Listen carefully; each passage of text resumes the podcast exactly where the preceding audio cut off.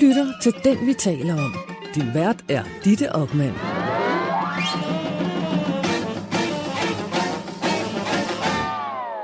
Velkommen til Den, vi taler om, Danmarks bedste portrætmagasin. Der er vist ikke andre, så øh, det er vi altså blevet nu. I sidste uge, der talte vi om øh, Lise Nørgaard, der ikke kunne få en bid ned, hvis, en, hvis der stod en køkkenrulle på bordet, og ikke stofservietter. Og i øvrigt øh, forlod alle sine fire børn i forbindelse med sin skilsmisse fra Mogens Flint. Hun har mødt øh, Elvis sammen med dronning Margrethe, og så har hun ønsket sig en lastbil fuld af preservativer til Afrika. Lise Nørgaard har levet et vildt liv, og hun har sagt nogle vilde ting, og du kan høre hele portrættet, hvor operasanger og Lises gode ven Jens Christian Vandt medvirkede, og vores egen Jakob Sten Olsen, der som bekendt er teaterredaktør på Berlingske, og som har mødt Lise Nørgaard ved flere lejligheder skrevet om hende i en menneskealder. Du kan finde den på din lydapp under det, vi taler om 4. januar. I dag skal vi tale om en politiker. Vi skal tale om Lars Løkke Rasmussen, den tidligere sundhedsminister, statsminister, løsgænger, korkprop, nu formand for Moderaterne, der stormede ind i Folketinget ved valget i november, altså her i 2023, skal være vores landets udenrigsminister. Jeg vil gerne byde velkommen til... Øh, jeg, jeg havde det sådan lidt tidligere chefredaktør på Ekstrabladet, Paul Madsen, og nu det skal du måske virkelig selv forklare, hvad du jeg er, er nu. kommunikationsrådgiver. Det er ja. da meget enkelt. Ja. Jeg hjælper folk med at blive gode til at kommunikere det, de gerne øh, ser dem selv som. Ja. Og er det sådan nogen, der har nogle øh, balladesager i pressen? Det, det er nogle af dem har, og ja. nogle andre øh, skal bare hjælpes på vej. Altså, jeg plejer at sige, at øh, hvis man ikke ringer til mig, inden det går galt, så går det galt. det er et godt slogan, Paul. Øh, jeg vil også gerne byde velkommen til øh, Søs Marie Sevfast, øh, politisk kommentator på TV2, og her i det, vi taler om, og det er jeg selvfølgelig sindssygt glad for. Lars Løkke Rasmussen, øh, Søs, er det kommet bag på dig, at han øh, kom ud som udenrigsminister, det efter jeg... han var dømt helt ude af politik? Ja, det må jeg ærligt sige, det var det faktisk. Ja? Øh, det overraskede mig. Det overraskede mig ikke, at han fik et comeback et eller andet sted i politik. Øh, og selvfølgelig var udenrigsministerposten jo en af dem, vi diskuterede, men altså, jeg sad og kiggede på sådan en valgkamp, hvor han havde talt sundhed, sundhed, sundhed, sundhed, sundhed. Øh, så jeg havde egentlig forventet, at han ville tage sådan mere reformministerium, hvor på mange måder giver det meget god mening at tage udenrigsministerposten, når den byder sig. Der er masser af værdipolitik at føre, men jeg tror også, han kommer til at blive mere liberal end moderat, så det vil tiden vise. Øh, Paul, øh, sundhedsminister, der var jo mange, der spåede ham til at, at, at gå efter posten som sundhedsminister. Hvad, hvad tænkte du, da han blev udenrigsminister? Jeg tænkte, ah, det var ærgerligt, jeg ikke gættede på det, fordi jeg synes på en eller anden måde, at det er ekstremt oplagt ja. øh, med ham. Altså, det er jo også en position, hvor han vil være i stand til at bruge enormt meget af det, han kan. Øh, og det er en position, som han øh, vil kunne markedsføre sig selv på. Øh, Lars Løkke kan også godt lide titler, og udenrigsministeren er i rangfølgen nummer tre eller to, nogle gange sådan lidt afhængig af, hvem det er. Og så kommer han jo ind i et ministerium, som har de seneste gange haft nogle ministre, som har været enten usynlige eller kravlet op i et træ og ikke kunne finde ud af at komme ned igen. Så det er også et sted, han kan virkelig blive til noget. Mm.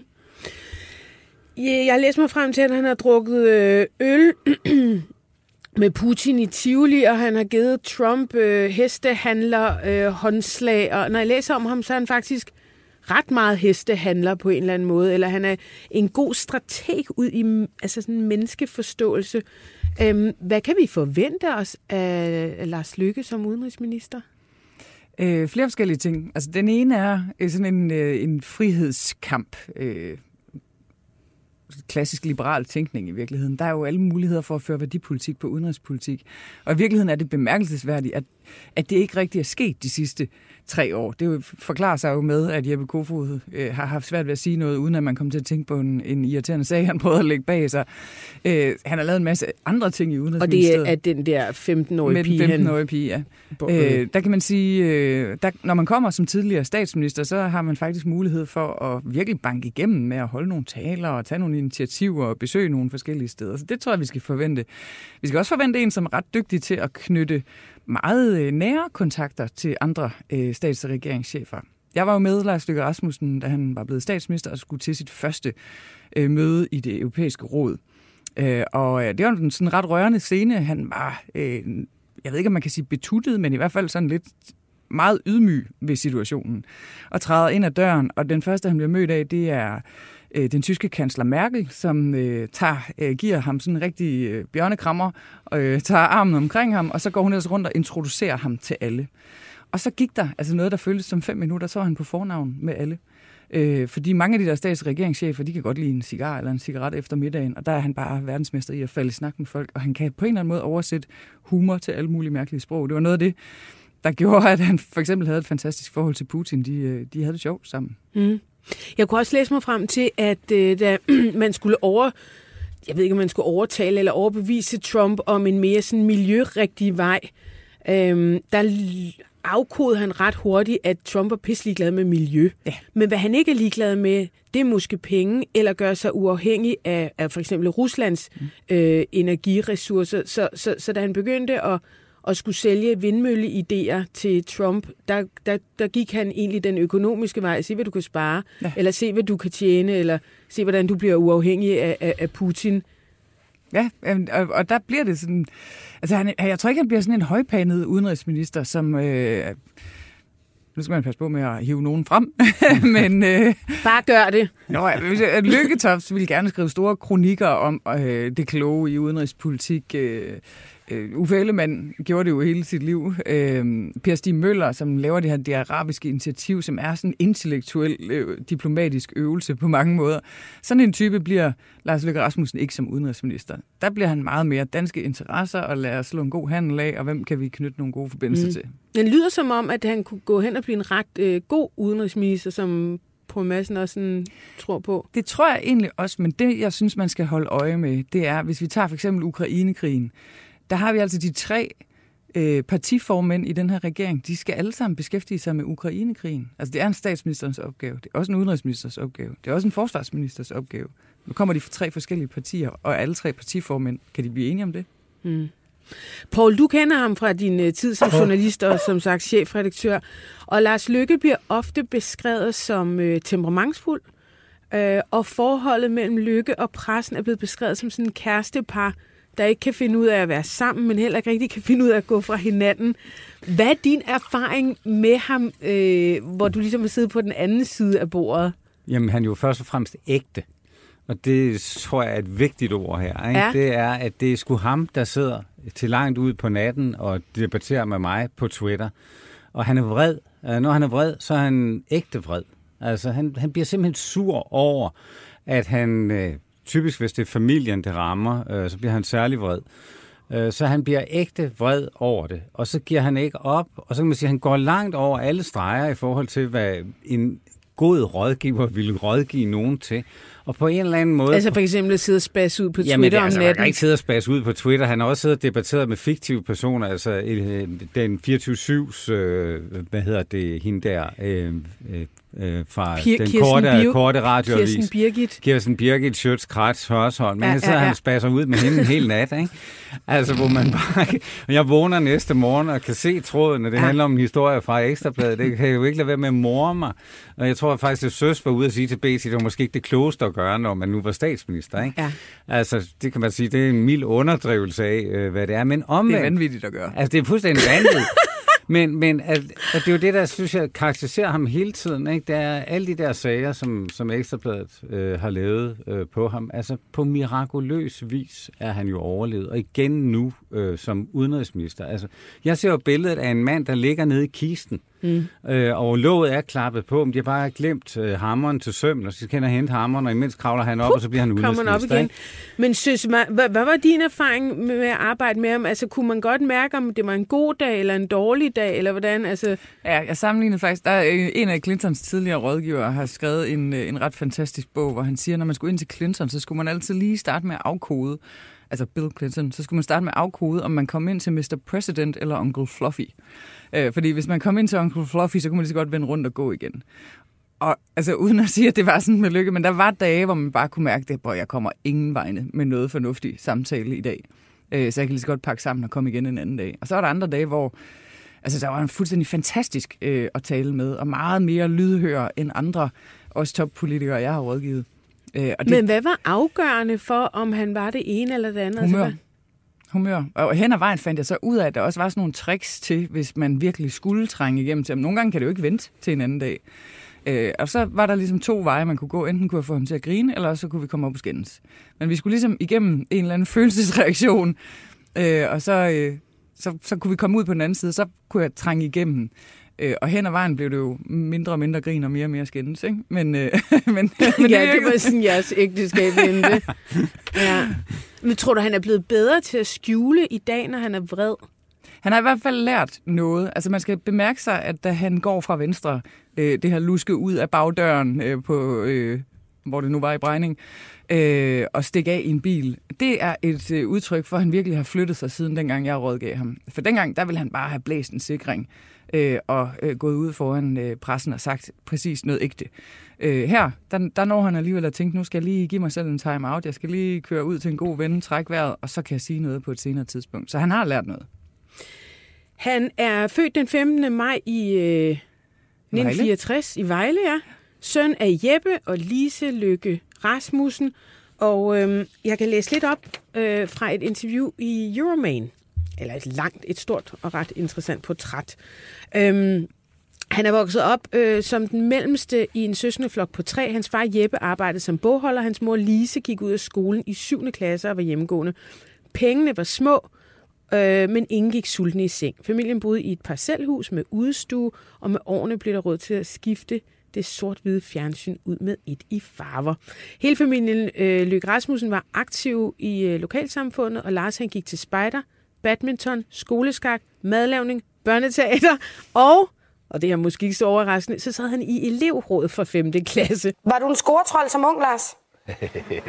det kommer ikke på, hvad, hvad ung er. Ja, ja. er du stadig en scoretrold? Nej, nu mener jeg bare, at jeg var ikke som helt, helt ung. Altså, jeg var faktisk sådan lidt kajtet med pigerne. Ikke? Nå. Ja, det var jeg. Altså, men så på en eller anden måde, så anden, altså 17 år cirka, der fik ja. jeg... Der, blev det lidt nemmere? Der blev det lidt nemmere, ja. Okay. Ja. Er der damer i at være statsminister? Nu ved jeg godt, du er gift, men... Der var kommer... damer i at være elevrådsformand på gymnasiet. Okay, ja, var... ja, så er der et lille tip til alle jer. Det synes jeg altid er sjovt, når politikere sidder i elevrådet. Ikke? Der er sådan et eller andet med, de gerne vil organisere og bestemme fra ganske små. Familiens tre børn, de måtte gå til alt, men aftalen var, at var man begyndt til noget, så skulle man altså gøre det færdigt. Og da Lars en vinter meldte sig til keramik, og opdagede, at det ikke var noget for ham, så måtte han altså sidde en hel vintersæson og dreje askebær og lære skåle. øhm, han øh, gik også med aviser, han tjente sine egne penge. Han var meget glad for at se Saturday Night Fever, og øh, brugte dem på øh, frisør besøg og plateausko. Jeg har prøvet at finde nogle billeder fra den tid. Hold da op. Det, det er ikke nemt, Ej. men det, det har sikkert været flot. Så er der en meget sjov lille... Øhm, ja, en ligegyldig detalje, men jeg synes, det er sjovt. Øh, der var kun én frisør i Græsted. Øh, han klippede ikke særlig godt, men vi fik den rigtige frisyr. Jeg havde en vorte i nakken, som jeg faktisk først har fået taget mig sammen til at fjerne for tre år siden øh, hvilket egentlig er åndssvagt, for det tog kun 10 minutter nede hos lægen. Men jeg havde den dengang, og hver gang jeg var dernede, sagde jeg, husk lige, jeg har den der. Frisøren sagde, ja ja, og så klippede han i den alligevel. det må have været ganske rædselsfuldt. Ja. Øhm, han havde også meget bihulbetændelse som barn, det ved jeg ikke, om man mm-hmm. noget, I vidste. Det nej, nej, det er i hvert fald en ny oplysning for mig. Også mig. ja, men øh, han øh, havde meget bihulbetændelse som barn, og øh, det har han så faktisk haft fra anden klasse, og indtil han forlod folkeskolen, og øh, han blev øh, punkteret tre gange om ugen og suget. Ej, det er frygteligt. Øhm, og, øh, det, og det er faktisk der, han har fundet ud af, at man ikke kan måle kvaliteten i sundhedsvæsenet på, hvor mange patientbehandlinger, der udføres. Han var jo faktisk en fremragende sundhedsminister, var han ikke det?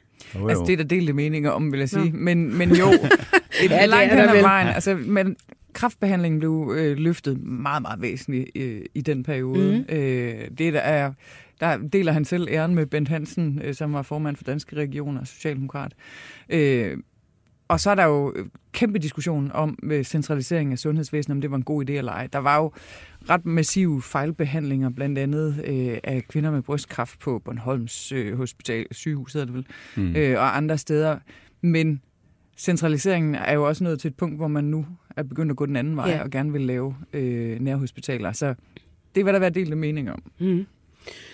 Uh, han er 1,72 høj, og så er han uh, gift med Solrun, og de møder faktisk hinanden uh, som ganske ung. Hun er 19, og han er vist 24. Ja. Jeg kom til Danmark i ja, var det 88 eller 89, jeg kan ikke engang huske det. Okay. Uh, nogle af 20 år siden. Kom ned for at studere. Så troede min mor, at jeg skulle bare ned og studere, så kommer jeg hjem igen, men så mødte jeg selvfølgelig en dansk fyr. og så er jeg blevet hængende. Og det var Lars? Og det var Lars. Men du havde ikke nogen planer om, at det var en dansk mand på det tidspunkt, du skulle øh, gifte Nej, det, jeg havde ikke nogen planer om, at der skulle være nogen mand overhovedet. I var forholdsvis unge? Ja, jeg var vel uh, 19, ja. og han har vel været 24. Og I har været sammen lige siden? Og vi har været sammen lige siden. Er han ellers, vil du sige, en romantisk mand? Ja, det var han øh, i hvert fald i starten. Øh, sendte breve og øh, blomster og sådan noget, ikke? men jeg er ikke så romantisk anlagt. Øh, så det var sådan noget med, ja ja, altså, så kom han med noget lækkert undertøj, og jeg sagde, mor, det var måske ikke lige det, jeg ønskede mig, og så, så, så trappede jeg det jo selv lidt ned, ikke? Øh, du nævnte før, Paul, familie. Altså, han kunne godt blive vred, når det galt familien. Er det, er det dit indtryk, at det, det er simpelthen Ja, altså det, den, den sag, jeg henviste til før med Kirsten Birgit, som han lægger mm. debatteret med hele natten, altså den handler om konen. Altså det handler om den der fuldstændig øh, vilde øh, ting, som sker, at Solon øh, skal til en øh, samtale, som er sådan en afskedelsesamtale på øh, den skole, hun er ansat på. Og der kan er det man så, Sales? Det er Sales. Øh, hun ja. er, det er på balletskolen, hun underviser. Der har været masser af klager over hende gennem alle årene. Og nu er man nået dertil, at Hvad man... klagede de over? Kolerisk optræden. Øh, både børn og, og forældre, altså okay. alle mulige.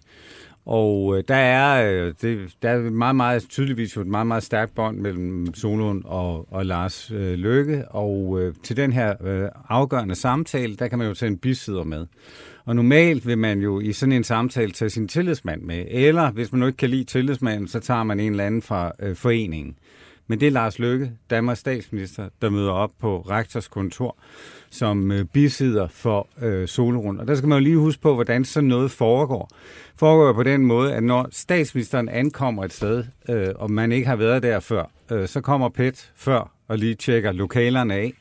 Så den der stakkels rektor på øh, Sales øh, gymnasieskole, har så først fået et hold PET-folk ind og tjekke af, at der nu ikke ligger bomber i hjørnet, og derefter så kommer Danmarks statsminister som bisidder. Øh, hun klarede det fuldstændig fint. Det han var rasende over, det var, at øh, Ekstrabladet, vi havde skrevet, at hun var blevet fyret. Og det var hun ikke, for der var indgået en frivillig aftale, som han sagde, og det, øh, det var løgn, og han ville have, at jeg skulle trække, jeg opdagede det jo ikke, for jeg lå og sov, mm. øhm, at jeg skulle trække hele opladet tilbage, fordi vi skrev det på forsiden, og han krævede dementier og alt muligt andet. Øhm, og det opdager jeg jo så først næste morgen. Og så gør han det, at han, så man sige, han har jo allerede en dårlig sag der, at det er landets statsminister, der møder op. Og det er der, han opfinder den berømte, at han ligesom er to personer. Han er privat Lars og arbejds Lars. Mm. Og det havde vi jo på Ekstrabladet en total fest ud af for det tidspunkt. For, for hver eneste gang, vi mødte ham, øh, så spurgte vi ham, så lige høre en ting, er det privat Lars, vi møder nu, eller er det arbejds Lars? Og det er igen det her med, at alle andre ville sådan noget ikke gå for. Altså det ville være sådan en, hvor man tænkte, nu er han færdig, og kan ikke komme tilbage i politik, og det ligger jo oven på sagen med hans øh, tøj og underhyler og bilag og alt mm. det her 3GI, hvor han har rejst på første klasse og så videre. Men altså, han kommer jo tilbage, øh, også fra den. Og han når en dag at, at gøre det, at han sætter en advokat på. Altså det er ikke nok med, at han ligesom tænker, ej, det måske var lidt frem i skoene her, ikke selv. Øh, måske var det også lige at gå over stregen og selv møde op øh, til min kones øh, samtale der med rektor. Nej, nej, han sætter øh, Caroline Nemeth til, at Ekstrabladet skal... Øh, skal ligesom trække det tilbage, og vi indgår, jeg kender jo Karoli også, øh, han er jo en gangster også, øh, så han, øh, vi indgår det kompromis, at vi skal skrive på forsiden øh, af Ekstrabladet nøjagtigt samme størrelse bogstaver, solrund kolon, jeg blev ikke fyret. Ja. Og det var vi glade for, fordi det var jo en, øh, det var jo en ny historie, og det så jo fint ud som om, at vi jo rent faktisk havde et interview med Solrune. Ikke?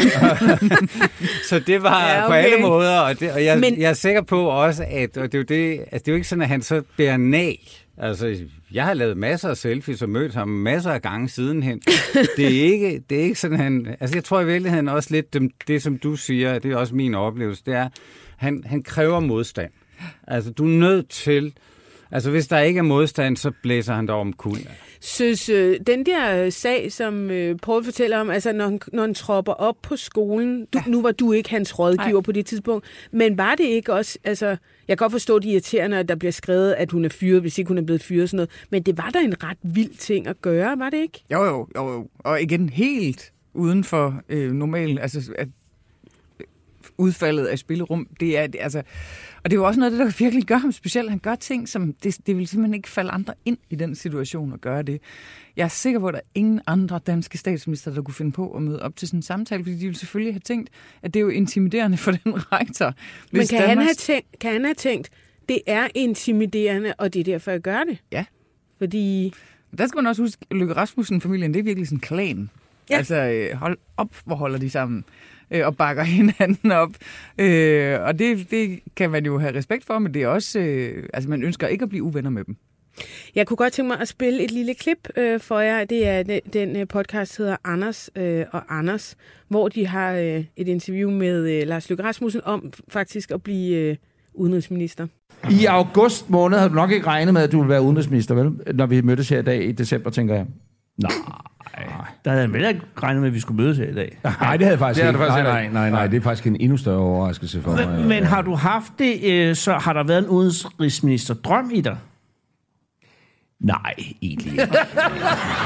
Nå. Nej, men det, det, det lyder måske sådan lidt nej. Altså, nej, der men det er været, nej, nej, nej, nej, nej. Altså, der har været en drøm om at kunne skabe et eller andet opbrud i dansk politik, der gjorde, at der kom regeringen hen over midten, og at jeg forhåbentlig ja, ja. kunne være med i den, ikke? Og så siger, så siger han om øh, Solrun det her. Men hvad siger Solrun derhjemme, og hele dit uh, færøske ophav, man så må sige, ikke? Mm-hmm. Øh, i forhold til løsrivelse, og nu sidder de i familie med landets udenrigsminister, eller rigsfællesskabets udenrigsminister, ikke? Ja. Ja, de har prøvet det der værre. De har også siddet i uh, familie med landets statsminister, ja. Og det, kom der, det gik jo... Det overlevede både Danmark og Færøerne og alting, ja. Ja. Ja, hvad, hvad siger de derhjemme? Det ved jeg ikke. Altså, den har I ikke haft oppe. Jo, du kan sgu, skal I, vi snakker skal I... lidt om det. Jeg har det sådan, at den dag, jeg så synes, at den her nye regering med Mette Frederiksen spidsen er en fantastisk idé. Ja. Så har vi overbevist samtlige vælgere i Danmark om, at det er en fantastisk idé. Åh, oh, Gud. Den har vi... Hun kan simpelthen ikke døje, den her øh, regering. Og jeg læste et sted, at øh, hvis man er Lars Lykke Rasmussens rådgiver, så kan man altså også godt regne med, at Solrun øh, har sine meninger, og de kommer altså til at veje ret tungt, søs. Ja, tungere end rådgiverens. Så nogle gange ja. så, bliver, så får man indlagt lidt benspænd, kan man sige. Mm. Øh, og, det er jo, og hun er jo ikke klassisk øh, kommunikationsrådgiver i den forstand, så det er mere ud fra sådan noget, hvad er ret og rimeligt. Altså, øh, hvis alle de andre har gjort et eller andet, så skal du simpelthen ikke sige undskyld for at gøre det samme. Øh, den løb jeg for eksempel selv ind i. Mm. Øh, og... Øh, og, altså, og, det, og det vejer tungt. Det vejer tungere end noget andet. Altså, og så kan du hoppe og danse lige så meget, du vil. Øh, det ændrer ingenting. Solholm er Lykkes nærmeste rådgiver. Hun har også haft øh, en kontrovers, måske, måske ikke med øh, øh, Anders Langballe fra TV2. Ja. ja, det er en berømt historie. Ja, den er berømt. Ja. ja. Om den er rigtig, det vides ikke det med 100 procent sikkerhed. Nej. Vil det du føler mig ret overbevist ja, det er den. Men men uh, jeg har jo ikke selv været til stede, og så skal man altid ej, tage alle mulige forbehold. Altså, det hedder sig, at, uh, hun er, at han er live igennem på TV2, uh, står under en, en, på en valgaften, så hælder hun en øl ned i hans jakkelom. Ned i uh, Anders Langballes... Ja, Langballes jakkelom. Ja. Det... Ja, jeg tror nok, det er en flaske vand, der bliver skruet låget af, og så lige vendt på hovedet. Okay. Øh, og så løber det jo ned af... Ja, han kan mærke, der er ja. et eller andet vådt. Og han står og dækker den her valgaften i Venstres... Øh, hvad fanden, hvor de nu er. Ja. Formentlig. Og i hvert fald, mm. så lige pludselig mærker han noget vådt, og så øh, ser han solrulle sådan lige spacere væk, og hun er blevet konfronteret med det. Var det dig, der hældte vand? Hvor hun siger noget i retning af, øh, ej, det gjorde hun ikke. Altså, hun kan ikke udelukke, at hvis hun er blevet mast lidt rundt af noget, der måske lige er ploppet lidt vand ud af den der flaske, men det har altså ikke været med vilje, hvis det var. Men ja, de vil nok, øh, og, og der, er, der, er jo tre børn. Øh, Bergur er den ældste, så er der Simon og Lisa. Ja. og det er sådan en stærk øh, familiebånd. Ja, altså Bergo er jo nu medlem af Europaparlamentet. Mm. Øh, så det er, jo en, og det er jo det, der også et eller andet sted. Ikke? Nu sidder Lykke sig i Moderaterne. Det er jo morsomt, når øh, Solon ligesom er den sidste, der skal overbevises. Ikke? Fordi det er jo en venstre slægt. Mm. Altså, det er jo en venstre, altså rundet af det. Altså, jeg synes jo et eller andet sted, når man hører om Lykkes baggrund for Vejle, så tænker jeg jo ikke Venstre. Så tænker jeg i virkeligheden Socialdemokratiet. Ja. Og et eller andet sted, så er nogle gange, så har man jo sådan, at man, man også udlægger ting for folks opvækst og siger, at det er derfor, de reagerer på den her måde i politik. Og på nogen måde synes jeg, man kan godt, det der samfundsengagement for de dårligt stillede, som Lykke jo klart har, øh, og som også rækker længere end øh, Venstre normalt går, mm. det tror jeg, man skal tilskrive hans opvækst i en familie i Vejle med sort-hvid fjernsyn og en hjemmegående mor og en far, der heller ikke tjener specielt mange penge. Mm. Øh, de omtaler sig selv som nogle bønder op for Græsted, og øh, da Lars Lykke bliver statsminister, der bliver han jo egentlig også solgt ind som sådan en lidt ydmyg mand, sådan en lidt... Øh, folkets mand, sådan en, der går i noget, det ved jeg sgu ikke, altså sådan lidt huller i jakkesættet, og jeg er bare den lille Lars fra Græsted, og jeg kan drikke en fadøl og sådan noget. Der, er, er, er de det? Er de bare nogle bønder fra Græsted, synes? Ja, det synes jeg egentlig er meget beskrivende. Ja. Øh, der er også en lykkepizza, øh, man kan købe på pizzeriet oppe i Græsted. Den smager redselsfuldt, skulle jeg hilse at sige. Øh, medmindre man er meget, meget glad for kaj. Åh oh, ja, den er sådan lidt syg. Det er sådan en, en meget snasket kaj. Ja, et eller andet. ja. Øh, men ja, øh, de er grundlæggende sådan øh, forenings Danmark, øh, lille lokalsamfund, øh, spejder, ned på hallen, øh, de er virkelig almindelige, og jeg tror, det er noget af det, der er ret mange danskere, der faktisk øh, klikker med lykke omkring. Og så, altså kombineret med sådan noget uprætentiøst. Altså, øh, der er jo ingen andre sundhedsministre, der kan slippe afsted med at indføre en rygelov, og så selv blive ved med at ryge. Altså, øh, men Jamen, der vil alle andre, de Jamen, vil jo dø i hyggelerianklager. ikke? Altså i det også. Øh, jeg er helt enig, fordi jeg kan huske et portræt af Lykke i, på DR2 for mange år siden, hvor vi er hjemme hos ham øh, i Græsted. Og det, han skal hjem og have frikadeller. Øh, og det er ikke, altså det virker på ingen måde påtaget, at nu skal vi ligesom fremstille os selv som værende sådan en bunderøv fra Græsted, eller en, som forstår øh, det Danmark, som står med gummistøvlerne på. Altså det her, det virker øh, ægte. Altså møblerne, det er fyrtræsmøbler fra øh, IKEA. Og det står jo skærende kontrast til det billede, man så har. Måske. Ja, måske. det hvis det går lidt højere. Ja. Ikke? Øh, det står jo skærende kontrast til det billede af den der lejlighed nede i Nyhavn. Mm. Ikke? Altså, som er totalt nyindrettet, og som øh, Jordan har stillet til rådighed og alt det her.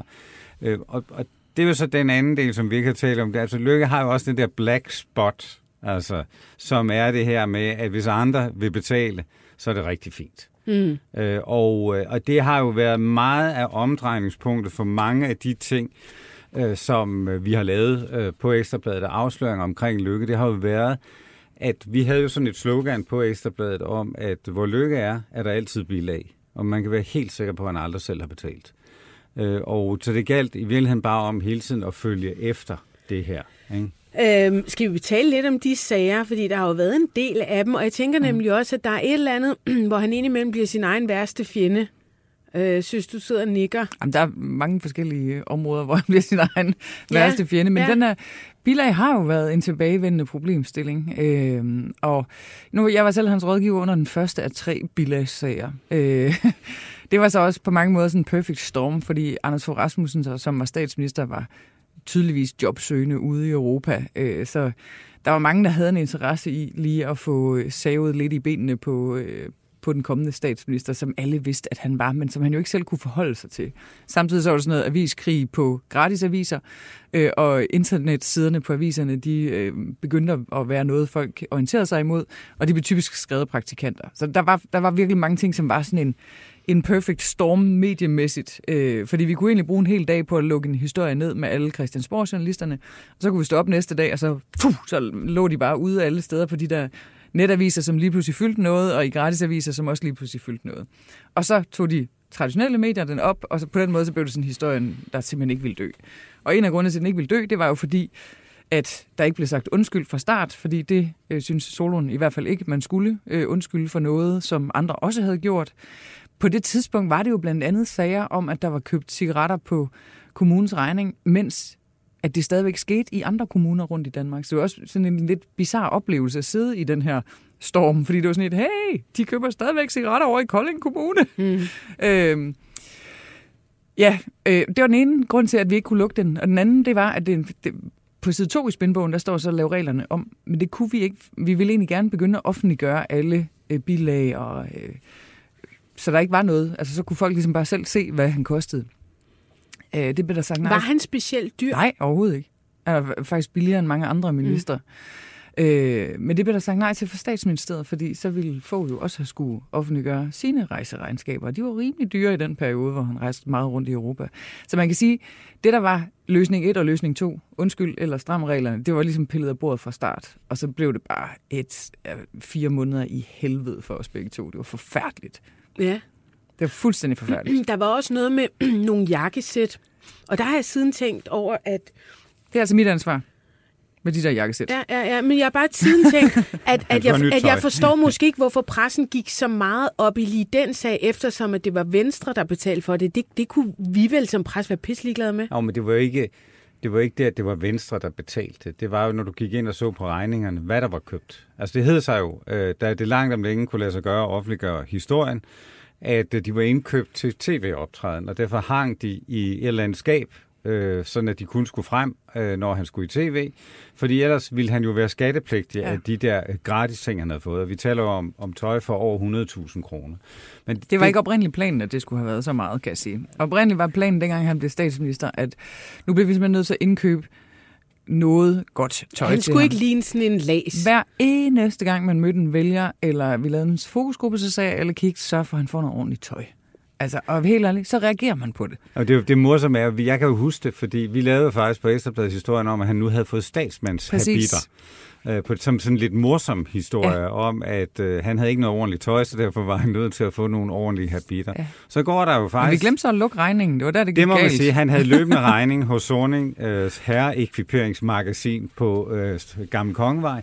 Og det var jo det, der ligesom var historien. Det var og hvad en, var problemet, problem... så længe det ikke var, jeg tænker, så længe det ikke er skatteydernes penge? Ja, men problemet var jo dels omfanget, og så skal man lige huske på, hvem Venstres bagland er. Altså selvom du taler om, det ikke er skatteydernes penge, så er de politiske partier jo i høj grad finansieret oh, alligevel jo. af skatteyderen. Så var det jo indkøbet, som var, at, at hvis man nu skulle i fjernsynet, øh, behøvede Venstre så betale for hans underbukser, for eksempel som også mm. var indkøbt. Der var indkøbt masser af sko, der var også nogle støvler, som tydeligvis var damestøvler, der var indkøbt øh, på den her regning. Så det var jo virkelig ikke en historie om, at skatteyderen havde betalt. Det var jo historien om, at Venstres bagland ude i Ringkøbing og alle mulige andre steder havde finansieret det her. Og det synes de ikke var fedt. Mm. Det er jo meget normalt, at partiformænd har en særlig konto eller får et særligt tillæg, fordi de har flere udgifter til tøj, end andre mennesker har. De skal blandt andet til bal hos dronningen. Ja. Og det skal man også bare huske, det lægger sig jo oven i de første øh, to øh, bilagsager. Altså, det, jo, jo. Det, det, er jo det, der, det, det bliver jo den der fortælling. Men det var jo alt andet lige småbeløb. Paul. Jamen, det er fuldstændig enig. Det var bitte små beløb. Han endte med at betale 7.000 kroner tilbage. Altså, men, men problemstillingen er jo det der med, at du får en, skabt en fortælling retfærdig eller ej, som der så lægges kapitler ovenpå. Ikke? Og når du begynder at lægge ovenpå en i virkeligheden mindre fortælling, øh, fordi den ikke er blevet lukket ned øh, ordentligt øh, fra starten, så bliver det jo en samlet fortælling om noget, som er et problem. Hvor meget af det her er din egen skyld? Jamen, øh, alt er jo min skyld, altså fordi jeg er formand for Venstre, og har jo som sådan øh, det øverste ansvar for alle de dispositioner, der er truffet øh, i Venstre. Øh, så når der er købt øh, tøj til mig i en situation tilbage i... Øh, på det tidspunkt, hvor jeg bliver formand, øh, og for at sige det helt åbent, øh, at, kommun, at, at, at, at partiet har haft udlæg, fordi min private økonomi, det kan man så mene om, hvad man vil, men den havde ingen robusthed til bare lige at kunne lave det, der skulle til øh, så, er det selvfølgelig, så er det selvfølgelig mit ansvar, ligesom det har været mit ansvar at få øh, betalt alt det til Venstre, det, det som øh, relaterer sig øh, til mit private forbrug. Hvordan ender... Ja, altså bilagssagen, den kører jo bare derudad, fordi Solon vil ikke sige undskyld, og I, og I kan ikke fremvise, hvor småtteriagtigt det egentlig er. Nej, men i virkeligheden ligger de der bilag, nu bliver det sådan lidt øh, presseteknisk, ja, ja. men de ligger der kun, fordi Jan Kærgaard på Ekstrabladet øh, for 10 år siden havde søgt agtindsigt i hans bilag. Øh, og derfor ligger de på en agtindsigtssag, der ikke var forældet. Men selve bilagene var egentlig forældet. Mm. Så det, altså, det er også noget underlig teknik. Og det endte, det endte med, at vi selv måtte søge agtindsigt i alt. Der var også historien om øh, kvotekongen og sommerhuset. Ja. Der var vist også, var der ikke også noget med privat Lars Det var der og statsminister Jo, jo, jo, jo. Jeg Lars? mener faktisk, det var der, den opstod. Ja, øh, privat ja, Lars, det kan godt være. Han Lars. blev i hvert fald genbrugt, da han var privat Lars hos soloen der. Det kan godt Ja, det være, at det i virkeligheden... Jeg tror, det blev var kvotekongerne. Ja, det, Ja, ja, det det, kan godt være, det var. der. Det var privat Lars, der skulle i sommerhus. Ja. Privat Ja. Lars øh, kendte åbenbart altså Danmarks største kvotekonge, og øh, har, havde lånt hans sommerhus. Og det, det kunne han ikke se noget problem i, øh, fordi var jeg statsminister? Ja, ja, men jeg er jo også privat Lars. Ja. Øhm, Ja, præcis. Øh, Øh, er der jo faktisk en... var det dårlig dø- dømmekraft? Af, af, af, af, Ja. ja. Der er jo lidt mange af de der... Øh, jeg ved godt, det ikke vil se godt ud på forsiden af Ekstrabladet, men det vil jeg skide på. Altså, ja, og han hold nu op med at gå i han små sko. overlever den jo faktisk Jamen, det var, også. han overlever den jo på finten i den her igen. Ikke? Det er jo en gave, han får til hans 50-års fødselsdag. Ja. Og han, Sommerhusopholdet. En Ja. uge i sommerhus Ja. i et uge Skagen. sommerhus. Ja. Og han indløser, han kan ikke modtage sådan en gave, hvis han er statsminister. Det er han ikke på det tidspunkt, da han bliver 50. Der er han i opposition. Torning er statsminister. Så derfor er hans, hans halmstrå, han jo redder sig ud af den sag på, det er at sige, prøv at høre, jeg modtog den jo lovligt. At jeg så først har haft tid til at benytte den nu, det er noget helt andet. Og så er det, at han Ej, også... gud, jeg elsker ham lidt, kan jeg mærke. Men ved hvad, det starter jo faktisk ret tidligt, for der er jo den gamle, altså, Jamen, er det ikke fantastisk? Fucking vildt, jo. der er jo den ga- helt gamle historie fra, da han er 17 år og oppe i Græsted arrangerer en eller anden koncert. Og hvad er det? Rock de skal have ud at Ja, spille? det, øh, nej. Øh, Hvad er den, det, de ja, men jeg, det er lige nok. Nå. Det er sådan en af den der Et dansk overgang band. orkester. Ja, øh, og de bliver så hyret, og det er meningen, at så skal folk jo købe billetter, og det skal blive et overskuds øh, et eller andet. Der sker et eller andet, ellers kommer der ikke nogen. Jeg kan ikke lige helt huske detaljerne i det, men i hvert fald, så, så, øh, så kommer det her band jo så og siger, at vi skal jo have vores betaling uanset hvad.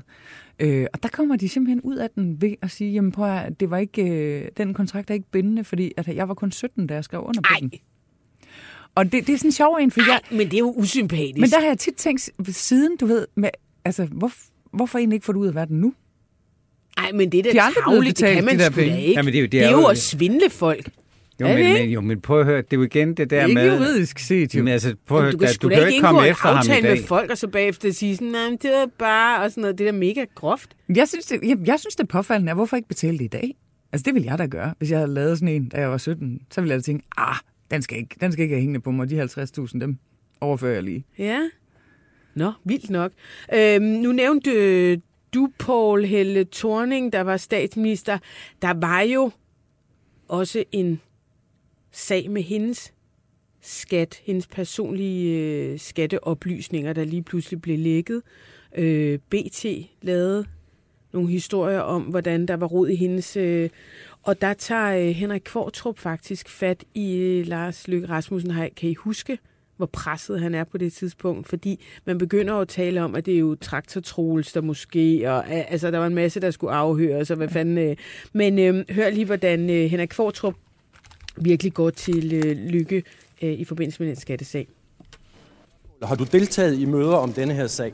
Jeg har ikke deltaget i sagsbehandlingsmøder. Det er ikke det, jeg spørger om. Har du deltaget i møder om Held Thornings skattesag i Venstre regi? Du spørger, øh, og du får svar, som du øh, spørger. Fordi det Jeg her... synes, jeg spørger meget præcis. Gør jeg ikke det? Det synes jeg faktisk ikke, du gør. Har du deltaget i møder i Venstre regi om Held Thornings skattesag? Jamen, det er ikke noget præcist spørgsmål, du stiller. Jamen, hvad betyder det spørgsmål? Betyder det, om der har været sammenkomster i Venstre eller i noget som helst andet øh, regi, hvor man har drøftet eller diskuteret, at der har været en skattesag? Har du deltaget i møder, hvor sagen har været på dagsordenen? I forhold til det, som den her sag handler om, nemlig, og det er en meget alvorlig sag, har der været, har der fundet magtsmisbrug sted? Har der været en pression på embedsværket? En ulovlig pression? Der kan jeg sige, at der har jeg fuldstændig rene hænder. Betyder- Betyder det så, at du ikke i dag vil svare på spørgsmålet om, hvorvidt du har deltaget i møder, hvor den her sag har været på dagsordenen? Må ikke få et klart svar? Jamen, det er et meget øh, upræcist spørgsmål, Har du deltaget stiller. i møder, hvor denne her sag har været på dagsordenen i Venstre regi? Ja eller nej? Jamen, du kan spørge igen. Du bliver nødt til at respektere, at der nu kommer en Du vil, ikke, undersøgelseskommission. du vil ikke svare på det med andre ord. Jamen, det er fordi, du er altså ikke leder af nogen undersøgelseskommission. Og med al respekt for din brug af det danske sprog, så spørger du ret upræcist. Har det været på et møde, hvor det har været på dagsordenen? Ja eller nej? Jamen, altså, det er jo et tomt spørgsmål, du stiller. Altså, ja, det bliver jeg nødt til at sige til dig. Ej, men hver gang jeg hører det der, jeg bliver sådan helt... Øh, jeg kan ikke holde det ud.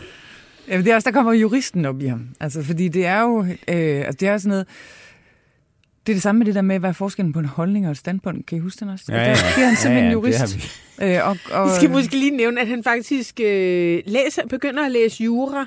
Ja, han bliver også færdig. Han bliver færdig, ja. ja. Øh, og jeg skal lige øh, skynde mig at sige, at jeg blev jo selv afhørt af Skattesagskommissionen dengang, Mhm. mm-hmm. så ved øh, lytterne det. Jeg var godt nok stoppet fire, år, eller fire måneder før lægget, men jeg blev afhørt. Ja. Ja. Øh, men, men det er simpelthen øh, juraen, og det er også derfor, at nogle gange så kommer han med sådan nogle mærkelige udtryk. Kan I huske dengang lige pludselig, så var det en statsministers prerogativ? Ja. Et eller andet. Det er med et mærkeligt ord at bruge, mm. ikke? Det er juristen, der kommer op i ham. Mm. Øh, og i den her situation, der er det jo sådan noget, har han været til et møde i Venstre, hvor der har været en dagsorden, hvor der har stået punkt 4, der skal vi diskutere skattesagen. Det kan man jo godt svare nej til. Men har han været til møder, hvor det er blevet diskuteret? Selvfølgelig har han været det. Og der, og der går han ind og bruger den der gråzone, der er øh, i forståelsen af spørgsmålet. Og det er der, hvor journalister virkelig kan blive træt af ham, ikke? Jo, men, men hvor altså, han også han- nogle gange udstiller sig selv. Altså, men han, han er jo virkelig, jeg kan godt huske det nu, hvor du spiller det igen, ikke? Altså, han er jo virkelig rystet. Så får han samlet sig selv lidt, lidt midtvejs, og så vender Kvartrup tilbage en gang til. Øh, og så er han rystet igen, ikke? Men det er jo det der med, ikke? Selvfølgelig har det været diskuteret. Ja. Øh, men hvis han indrømmer det, hvad åbner det så i virkeligheden af juridiske muligheder for at forfølge ham efterfølgende? Og det er jo sådan, han tænker. Øh, og det skal man jo huske på, at det jo også i den kloge politiker, men at han ikke... For normalt kan han jo sagtens lukke journalisterne ned. Altså, Nogle gange. Ikke Nogle gange. Han har også, vi har også oplevet, jeg kan huske en gang en pressemøde, hvor han bliver trængt fra den ene side til den anden side ved sådan en såkaldt doorstep, ikke? Altså, hvor han heller ikke får det lukket ned øh, ordentligt. Fordi et eller andet sted tror jeg også tit, der sker det for ham, at du kender ham jo meget bedre, søs, men jeg ser det jo kun fra den anden side. Der sker det for ham, han bliver sgu vred på de der journalister. Han bliver, her i det her klip, han bliver også vred på synes, Han det er Den så idiot, uretfærdigt. han skulle kraftedeme ikke stå der og spørge mig om sådan noget, som enhver øh, må kunne sige sig selv, jeg ikke kan svare på. Mm. Altså, Og det er det måske også lidt irriterende. Ja, men så kan han faktisk Og godt finde Henrik på at brokke sig meget- til andre journalister over nogen, der så har lavet... Og du ved, det kan sidde sådan i... Det kan hænge i gardinet en hel dag. Øh, og det er så noget, de andre journalister bliver sådan pænt provokeret af. Så, så i perioder kan der være sådan en virkelig dårlig stemning mellem Lykke og journalisterne. Men de fleste ender så alligevel med, at synes, at han er fed nok. Fordi så er der en gang imellem, hvor så falder de i et hyggeligt hjørne, hvor han fortæller røverhistorier. Ikke? Et tidspunkt, hvor jeg tror, alle journalister har været ved at falde ned af stolen, det var jo faktisk formandskabet øh, i Venstre, kampen om formandskabet i juni 14. Ja. Øh, Christian Jensen var egentlig favorit til at overtage formandsposten efter Lykkes netop bilagsager. og Lykke indstillede sig også, så vidt jeg sådan kan sjuse mig frem til, at det her, det var sgu nok slut. Han har i hvert fald selv øh, fortalt, at øh, på vej til Odense, der skriver han en sms til Solrun, hvor han skriver, last day at the office, nu får vi mere tid. Han har ligesom indstillet sig på, festen er forbi, eller den fest er i Det hvert tror fald jeg simpelthen forbi. ikke på. nej, Nej. så er jeg heller ikke en skid Nej, på. men ved du hvad? Det er nemlig skægt, fordi så er historien, og det det var så mit næste spørgsmål, hvad fanden går det her ud på? Fordi det, der så sker er, siger han selv, det er på vej til Odense, så skal han selvfølgelig lige ind på en eller anden resteplads og have en Ja, et eller andet, der hedder morfars kaffebar, eller sådan et eller andet, ikke? Ja. Så skal han have en hotdog med ristet løg, eller hvad fanden han spiser. Og mm, så møder han to helt random mennesker på den der grus parkeringsplads, som siger, Lars, du gør det så godt, vi kæmpe videre, eller noget i den stil. Og så tænker han, fandme ja, det skal jeg gøre. Og så sætter han sig ind i bilen og tænker han, fandme ja. Og så øh, tager han jo til, øh, til Odense, og, og, og, og lige inden der skal være en afstemning, så beder han om en lille pause. Ja. Kan vi lige tage en pause? Og så går han ned i en kælder, synes. Ja. Og der, det, er, altså, det er helt mytologisk, hvad der foregår i den kælder. Ja. Fordi de er ikke engang enige om, hvem der har været med i kælderen. Det er helt syret. Altså, Nej, hvorvidt Lars Krav var med, eller han ikke, eller ja, Krav var... det føler jeg mig så pænt overbevist om, han har været. Øh, jeg, har, jeg har talt med alle de fem mennesker, der måske, måske ikke har været i kælderen. og har fået fem forskellige historier om, hvad der er sket i kælderen. Nej! Ja, det er ret vildt. Også fordi det er et afgørende punkt i Venstres historie, at de er simpelthen ikke enige om, hvad der skete i den kælder. Øh, men i hvert fald, der bliver holdt en pause. Øh, og, øh, og på daværende tidspunkt, der er Christian Jensen egentlig overbevist om, at han har stemmerne til, at han kan godt udløse et ekstraordinært landsmøde, hvor man så kan vælge en ny formand. Lars Lykke, han har jo så lavet det der lille spindtræk med, at han har viftet om, øh, om næsen på øh, Christian Jensen, at hvis du gør det, så peger jeg på Søren Gade. Og Søren Gade har indvilliget i, at det lille spind kører, fordi der, Søren Gade har overhovedet ikke nogen planer om at stille op i et kampvalg mod Christian Jensen. Øh, så, og det, det beviser jo også, at Lykke han har jo vidst, hvad han har lavet. Han har kæmpet for det på vej over, for ellers har han så ikke sagt, sat hele det der Søren Gade-cirkus i, i søen jo. Øh, men han beder om den her pause, de kommer ned. Øh, og, og hvem er det, der går ned i den kælder? Ja, altså det er jo Lars Lykke, øh, det er Christian Jensen, det er Claus Richter, som er partisekretær på det tidspunkt, det er Lars Kraup, og hvem pågår den sidste, det har jeg glemt. Det er nok en særlig rådgiver. Og Gade er ikke selv med i kælderen? Nej, nej. Øh, og, og så står de sådan lidt og diskuterer, hvad vil være bedst, værst for Venstre, og nu må vi se ud over os selv, og det handler ikke om nogen, men om noget, og altså, I kan næsten høre den, ikke? Øh, og, øh, og i sidste ende øh, giver Christian Jensen sig så, øh, og han har sådan en oplevelse af, at de har en meget klar aftale om, hvad det der formandskab det indeholder. Det skal jeg love for, at det har de andre altså ikke. Og det er så også interessant, fordi Altså, der er nogen, der mener, at der blev indgået en aftale, og så er der nogen, der mener, at det var, undskyld udtrykket, men pisse papir, at de sådan set bare aftale, at vi kører videre, som vi plejer. Ja, fordi de kommer jo op, og så er det jo det sådan en fuld phoenix ting, ikke? Ja. hvor Løkke og Christian Jensen der øh, langt ud på natten står øh, og fortæller, at det, det nye, der er sket, er, at Venstre har fået et formandskab. Nu er de simpelthen side ved side. Ikke? Og så kan man i hvert fald sige, ja. at Løkke gør ikke noget for øh, efterfølgende, at nogen skulle få den overvisning, at der er to personer, der styrer Venstre. Nej. Der er kun ham. Ja, det der næstformandskab, som Christian Jensen får, det vil lige til at lukke op og skide i. Ja, men man kan så alligevel se, at Christian Jensen støtter øh, øh, tæller ret øh, fint med i den efterfølgende regering, der bliver dannet. Så der har været en eller anden form for magtbalance. Lykke vil aldrig nogensinde selv anerkende, at han har taget, øh, taget højde for en magtbalance i forhold til Christian Jensen, men det tror jeg, de fleste af os godt hvad kan der, se. Hvad, hvad er han blevet lovet? Altså, hvis Christian Jensen har opfattelsen af, jeg kan sgu egentlig godt tage denne mm. her hjem, hvad er det, der får ham til? Og jeg, jeg kan huske også, at han ser lidt foråret ud. Han har røde kinder. Ja. Altså, det er ikke... Det er sådan et mærkeligt, kommer det op sådan, ja, øh, afstemningen er afblæst, vi er blevet enige om, og så står han der ved siden af med røde kinder, og, og, og Lars Lykke siger, jeg bliver, jeg bliver. Øh, Christian, han, han skal, han Om vil ikke har været inde på det, det er jo, at han er blevet truet med Søren Gade. Mm. Ja. Altså Søren Gade spørger i baggrunden, og der er jo ingen, altså du kender jo Venstre bedre end jeg gør, men jeg er ret sikker på, at Søren Gade ville vinde, hvis han stillede op. Meget populær mand, og især og, på det tidspunkt. Og øh, Christian Jensen har aldrig været sådan super populær i Venstre. Han heller ikke blandt baglandet eller noget. Altså, han var en glad dreng for Herning, ikke? Men, han blev altså, kaldt Christian Kedelig. Det siger ja. jo faktisk en del, ikke? Mm.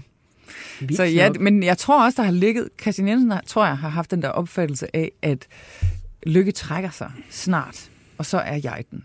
Men der må jeg så også sige, at jeg har selv også haft sådan nogle samtaler med Lykke, og kender mange, der har haft dem, hvor man sådan tænker, jeg tror, jeg er blevet lovet et eller andet. Men hvis jeg virkelig går ned og laver sådan en minutiøs tekstanalyse, så er jeg ikke blevet lovet noget som helst. Altså, det er også derfor, der er lidt et ry omkring Lars Lykke på Christiansborg, men når man har givet ham hånden, så skal man tælle fingrene. Altså, man skal virkelig, og der skal igen, du skal huske juristen, du skal virkelig ned i, i det, der står med småt i kontrakten, for lovede han mig egentlig det? Eller blev jeg bare viftet det om næsen? Fik jeg ligesom en opfattelse af, at det, der sker for mig lige om lidt, det er X, Y, Z, eller lovede han det? Og det er stort set aldrig et løfte. Han har øh, flere gange også sagt, at han, øh, han kan jo godt lide at være der, hvor magten er, og den dag, han ikke har den, så kan det være svært at, at måske finde ud af, hvad fanden man, man så skal gøre. Men hvad, hvad tror jeg egentlig driver ham? Ja, det ved jeg ikke. Det, hvad er dit bud på? Jamen, altså, jeg tror, der er spillet. Ja. Altså, jeg tror, der er spillet magten, øh, han elsker det. Han elsker at være der i centrum af det, der foregår. Øh, være med til at styre det. Øh, og så er det jo, øh, det er jo på hans præmis.